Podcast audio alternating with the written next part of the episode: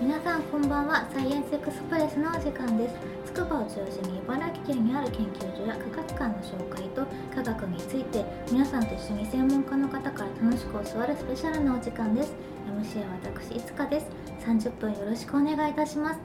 では今週のゲストの方をご紹介いたします。農業食品産業技術総合研究機構よりお越しいただきました赤羽さんです。よろしくお願いします。よろしくお願いします。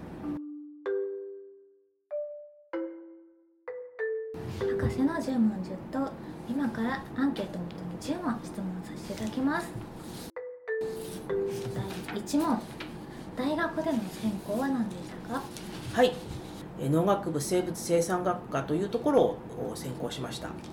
でここはえ食料生産に関する専門分野が学べる学科でした。で座学だけでなく大学のその付属農場での生産現場の実習があったのがあの特徴的でした。実習楽しいですよね。そうですね。生産現場での実習っていうのははい。あのあの付属農場だから作物を作ってたわけですよね。そうですね。それこそ稲も作っていたし畑もやってましたし畜産もありましたし。へえ、はい。収穫祭とかやるんですか？はいやりました。楽しいですね。美味しそうですね。自分たちで作ったものを食べるって、うん。楽しかったです忘れ結構忘れないもんですよね。楽しかった思い出と一緒として。そうですね。またあと仲間たちとのこうなんていうの交流も深まったというか。そうですね、うん。なんかあのただの同級生っていうより一緒のそういううん。チームというか、そういうのが芽生えますよね。団結力が、他の方みんな同級生の方々は結構みんなバラバラな進路だったんですか？そうですね。割とやっぱり民間に進むことがも多かったんですけどあとは公務員ですかね。農業職。JA とかですかね。JA もそうですし要はあの県の方の農業栃木県とか茨城県とか群馬県とかの県庁だったりとか農業試験場うん。ななどに、まあ、あの就職する子が多かったかなと思います。卒業論文のタイトル。はい、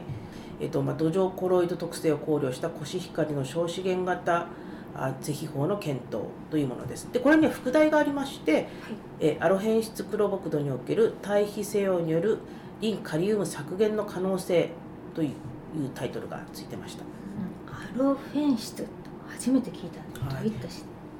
この辺はですね、はいちょっとなかなかあの専門的になってしまうからあれなんですけどその黒はい、黒木土に含まれている、まあ、粘土鉱物の一つなんですね。で鉱物っていうとすごくがっちりしてこう整然としたあのものを想像しますよね。こうみこう細あので電子顕微鏡画で見ていくと、うん整然としているようない印象を持つかと思うんですけどこのアルフェン質というものはアルフェンというものはそれがそうじゃなくてふわふわっとこう絡み合ってるような。でそのふわふわっとしたのが結局黒木土のふわふわそのホクホクとしたうんあの感触に関係もしてくるんですけれどもそういったものがを多く含む黒木土ですね。へはい、でこのアロフェン質アロフェンというその粘土鉱物がそのリンを強く吸着するっていう性質にすごく関わってくるんですね。実はあの粘土鉱物も面白いんですよ土の中にどんな鉱物が入ってるかって。うんはい、でまああの先ほどはちょっと紹介しきれなかったんですけど、まあ、あのこの卒業論文あ卒業論文の研究の中では、まああのえー、と堆肥を使ったって言ってたんですけどもちろんいろんなあの化成肥料の肥料のタイプとかも使っていてこの肥料のタイプを変えることで、えーその稲の生育がどう変わるかっていうのを調査しました。で、えーそうすることで有限資源であるリンとかカリウムの使用量を収量をあまり落とさずにどこまで減らせることができるかっていうような検討もしていました。減らせるっていうのはその土の中から減らすってことですまあ、あの加える肥料の量ですね。あうんー加える量をどこまで減らせるか。そうですね肥料が少ない方がコストがかからないわけですね、まあそうですね。はい第3問職場での一番の相棒はありますか？はい。私あの外室内だけじゃなくて外でもあの仕事する時があるんですけどその外に行くと外に行ってその自分の調査するところまで移動する時に使っている黄色のママチャリが一番の今相棒です広いからはい。チャリ移動なんですよね。そうなんです。うん。歩いて行ったら10分ぐらいかかるところがあるんです。ね、はい、そういった時はその黄色のママチャリで、はい、一生懸命漕いで移動します。通勤はチャリではない通勤は普通に車でなんですけどそのし、まあ、の署内。署内を移動する時にこのチャママチャリで移動するってことですね、まあ、ママチャリがないとちょっとあの移動できない。必需品です、ね、必需品です。はい問わず面白い興味深いと思った研究活動ありますか？はい。えー、と最近はですねアンモナイトの研究が面白いなと思いました。アンモナイト人気ですよね、うん、そうなんですよ。あの実は今年あ去年か。去年ですねあの博物館が主催するアンモナイトのレプリカを作るワークショップに子どもと参加したんですけど、まあ、そのことがきっかけで興味を持ちました、いやーそんなワークショップあるんですね、い、はい楽しそうですね。はい、だから私も最初はあの子供がまああのそういうこう工作が好きなんで、まあ、レプリカを作るっていうことが目的で行ったんですけど私もまあ見てるだけのつもりだったんですけど、うん。まあ、一緒になって。はい、でその時に、まあ、あの主催しているところ、まあまあ、学学学芸員さんですね。学芸員さんが、まあ、アンモナイトの解説を一生懸命やってくれたのであ面白いなって思ったんですよね。うまいですよねはい。でそのだ他の方のそういったアウトリーチみたいなのも、その参加することによって結構学べるものって多いですよね、多いです。特にどんなやっぱりうん。あのスライドを用意してるのかなとかですね。そうなんですよね。やっぱねすっごい上手い人上手いですよね、展示のパネルとかも、やっぱり写真をたくさん使うんだなとか、うん。で写真もそういうふうに撮るのねとかですね。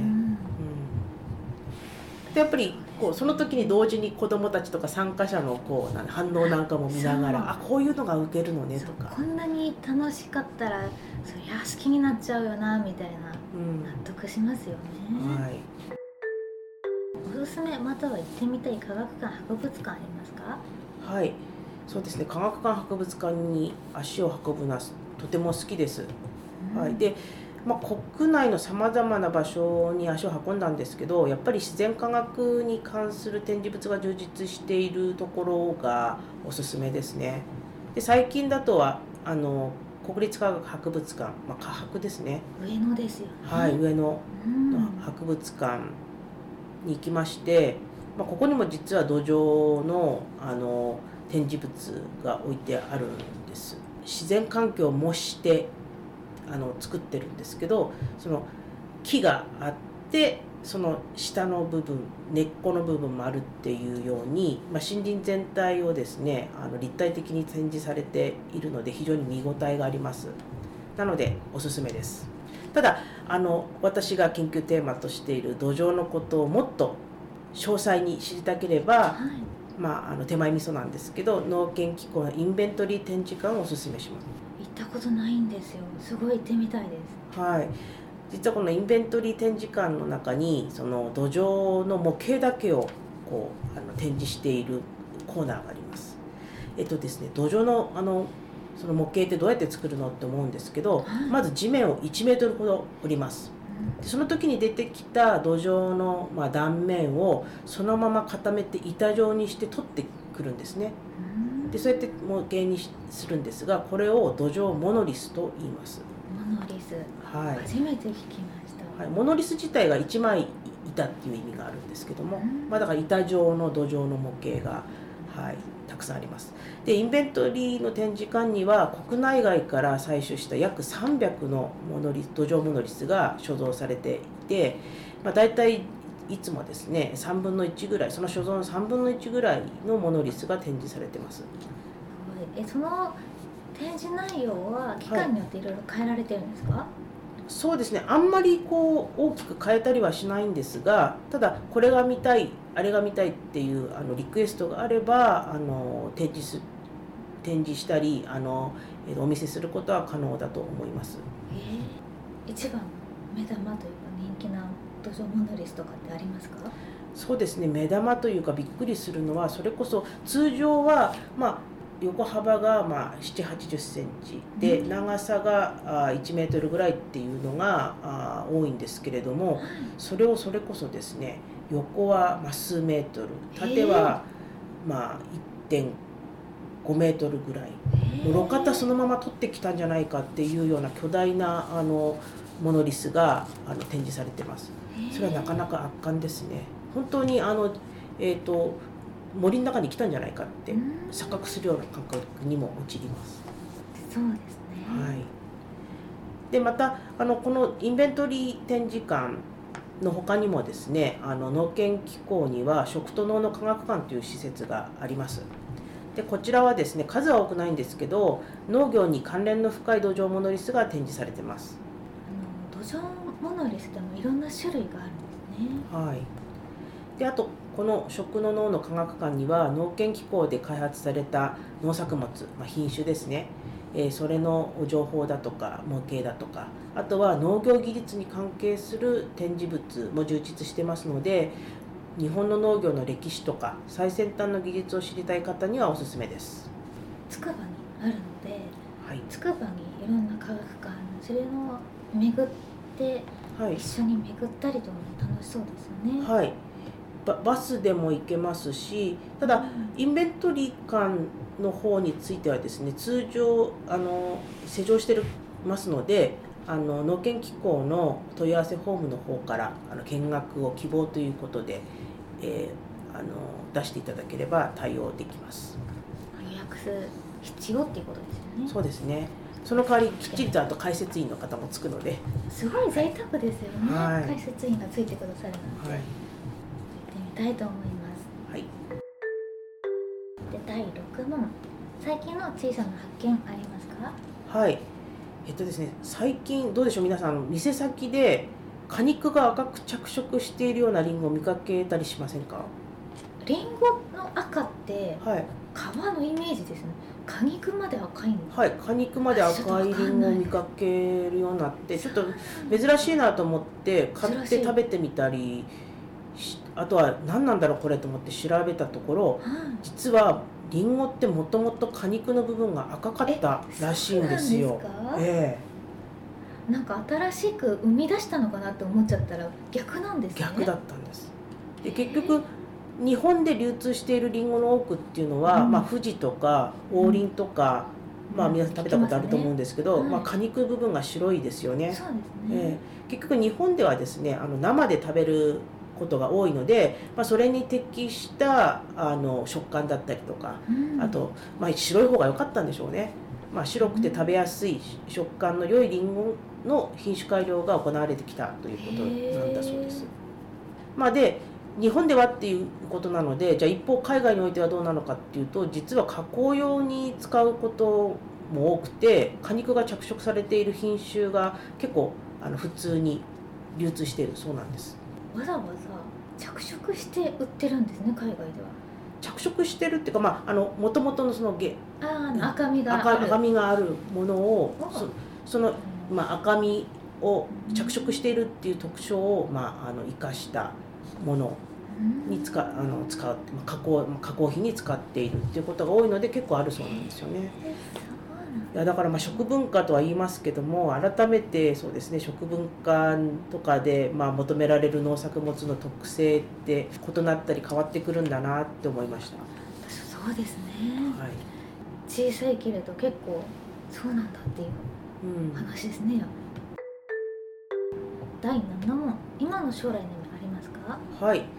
これはですね急な話ですけど、まあ、南極の土壌調査をすることですね。いやー 南極はい、南極の土壌今溶けてきてますからね。そうですねあとまあもっともっともうちょっと地面が見えてるような場所もあったりするのであやろうと思えば土壌調査もできるんだろうなと思ってえ見てます。はい行ってみてほしいです。はいそうです。ねなんで南極なのかって言われるとやっぱシチュエーションが素晴らしいなと思っていて、うん。まああのやっぱり南極はあのその生態系とかを保全することをすごく力入れてるのであんまり人工物もないですし、まあ、南極の自然環境をそのまま保全するっていうことで結局そこで調査を行うっていうことは、まあ、もうかなり人間の手の入っていない状態で、うん。えーにの中で調査するっていうことであのその穴を掘りながらですねその穴の中に入って、まあ、皇帝ペンギンみたいな生き物をこうがこう横切るとか、まあ、そんな環境で観察ができるっていうのはすごくあの贅沢かなと思ってですね、えうん。ーはい、機会があればと思います。ぜひ行っていただきたいですね。でできれば、ね、せっかくそういう機会をもし得られたんであればその調査の様子をオンラインとかで今配信できると思うので。まあ、日本の子どもたちに、まあ、リアルな自然環境の刺激的な映像を届けられればなと思います。うちも。はい。第八問好きな科学者一憧れの人がいますか？はいえっ、とですね田中正造さんですご存知でしょうちょっかとですね。存じないんですけれども。あそうなんです何ねをした方ですか？この方はですね、あのまあ、私地元が栃木県なんですけども、まあ、栃木県の偉人の方ですねうんで、えーと、足尾銅山鉱毒事件存じております。はい、でその時に、まあ、あのその被害のあった地域の住民の方に寄り添って、えーそのまあ、公害問題に立ち向かったうん方ということでいまだに地元の方にはあの、えー、と尊敬できる方偉人の偉人ということで、えーいる方です。あ、じゃあまだあのご健在でいらあっしゃる。いやいやいやいや もう歴史歴史じゃないで歴史すけど。の方です。はい、そうなんですね。そうです明治の頃の話なので、はい。まあ、結局、まあ、わ私もまあ詳しくどどういうことをしたかということまではあまり詳しくは知らないんですがやっぱりその自分の身を投げ打ってというか、うんもうそのもうなんていうんですかねあのなりふり構わずその、えー困っている人たちのためにまああのなんていうの走り回っただとか、うんあのえー動く活動できたっていうとこその心意気というかこその部分がすごくやっぱ尊敬できるかなと思い思ってそう。ですね。はいきっと栃木に行けばという記念館とか。はい、あります。多分図書館なあるあるんですね。図書館とかに行くと、うん。その地元の活躍した方の歴史関係の本とかって結構まとめられてたりしてますよね。してます。それにきっと、あの田中正造さんの書籍もたくさんそれこそあると思いますし、うん。あとそうですね。あの実は2000年代の初頭ぐらいまでは、あのうん国語の教科書、あ国語の高高学年の教科書うにん。あので載ってたんですね。すね、はい。で第9問リフレッシュの方法ありますか？はい、えー、と先ほど出てきたあの相棒ですね。相棒の黄色いママチャリにまたがって農研機構の畑の中を爆走することですあとはですねこのママチャリ黄色なんですけどこの目に鮮やかな黄色を見るだけで気分も上がりますね。だから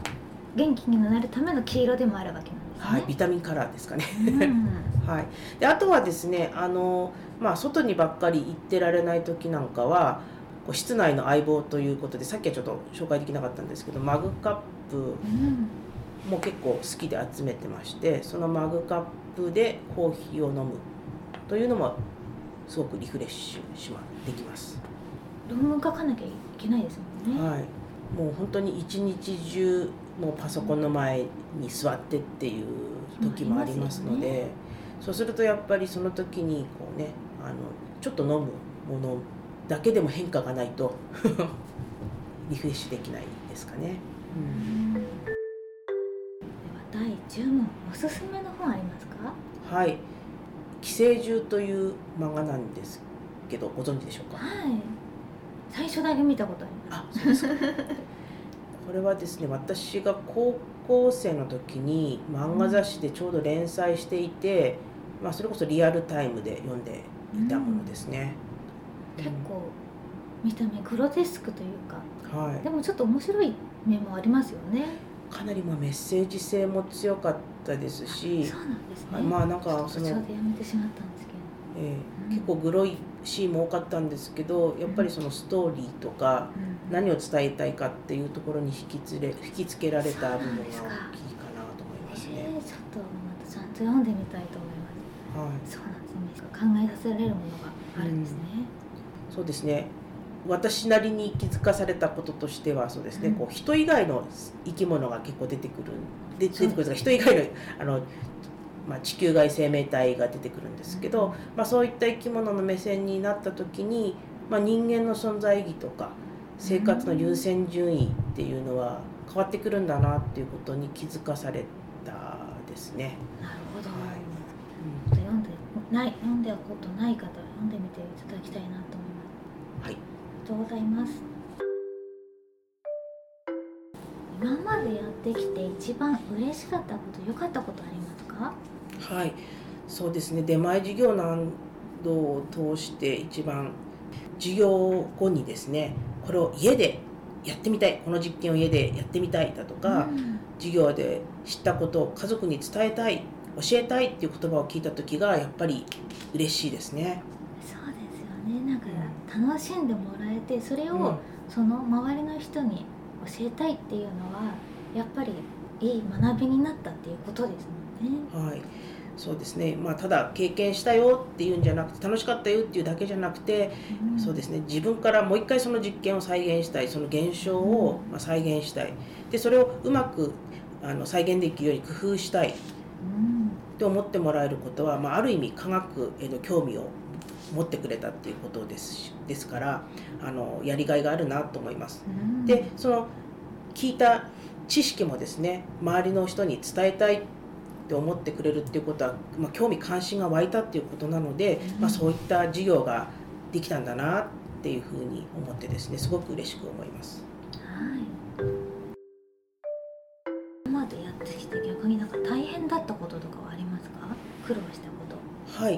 それはですねやはりこう参加者がどれぐらい土のことを知っているだとかあるいはそうですねはい。例えばやっぱり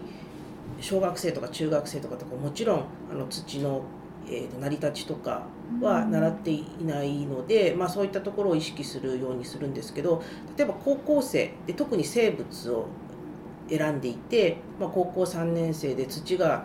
森林の中でどういうふうに成り立ってるのか分かってるよっていう子たちに関してはもういきなり専門的な話をするような授業の内容にしたりします。なので、まあそういったその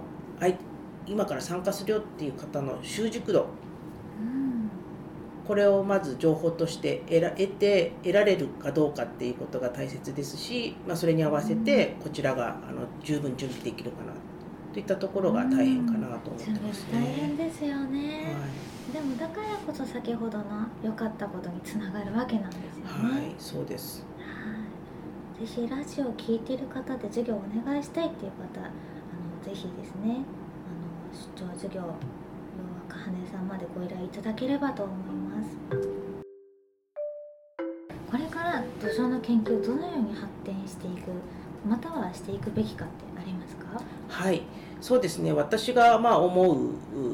ことなんですけれども、はい、まあ、やはり土壌が持つ多様性とかまあ、機能を最大限に生かすような農業技術の開発だとかあと土壌の魅力を解き明かす基礎研究に立ち戻ることが必要だと感じてます。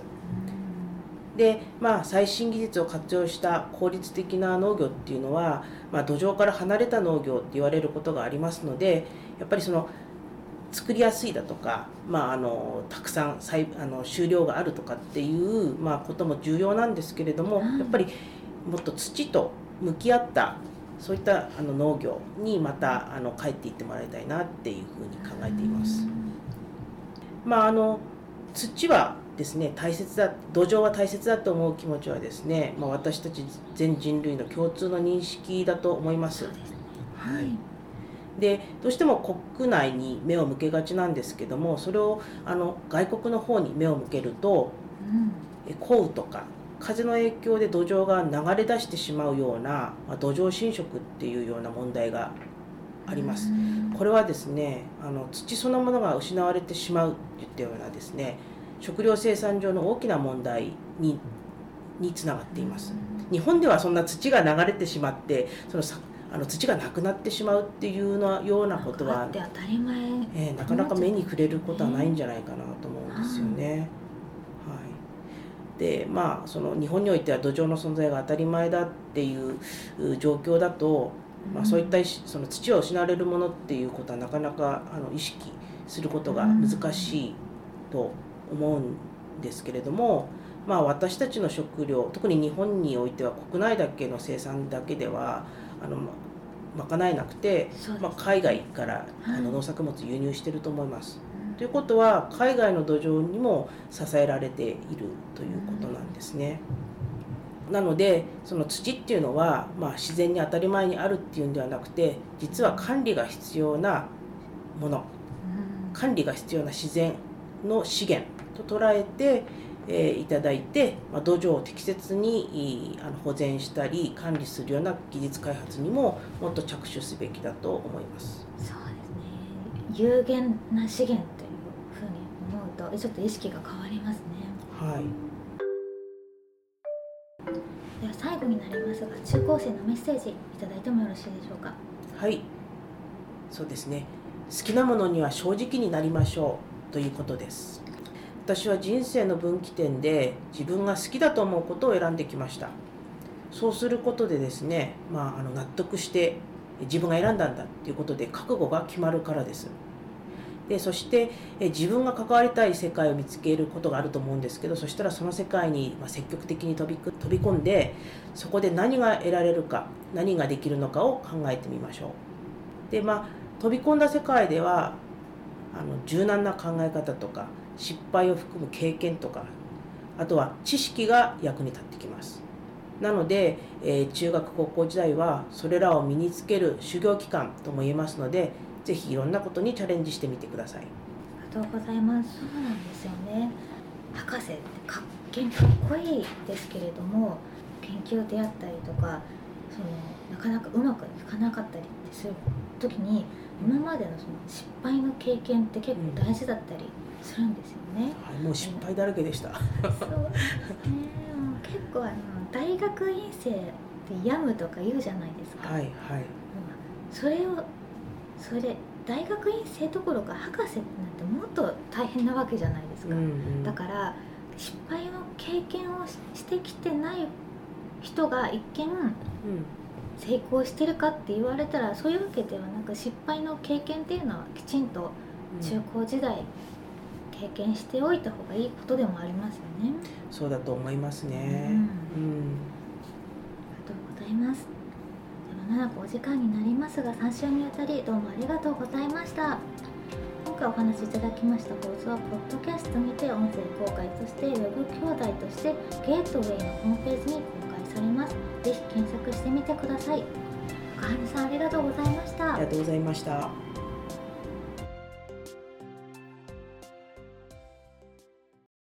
サイエンスエクスプレスは文化ネットの提供でお届けしています。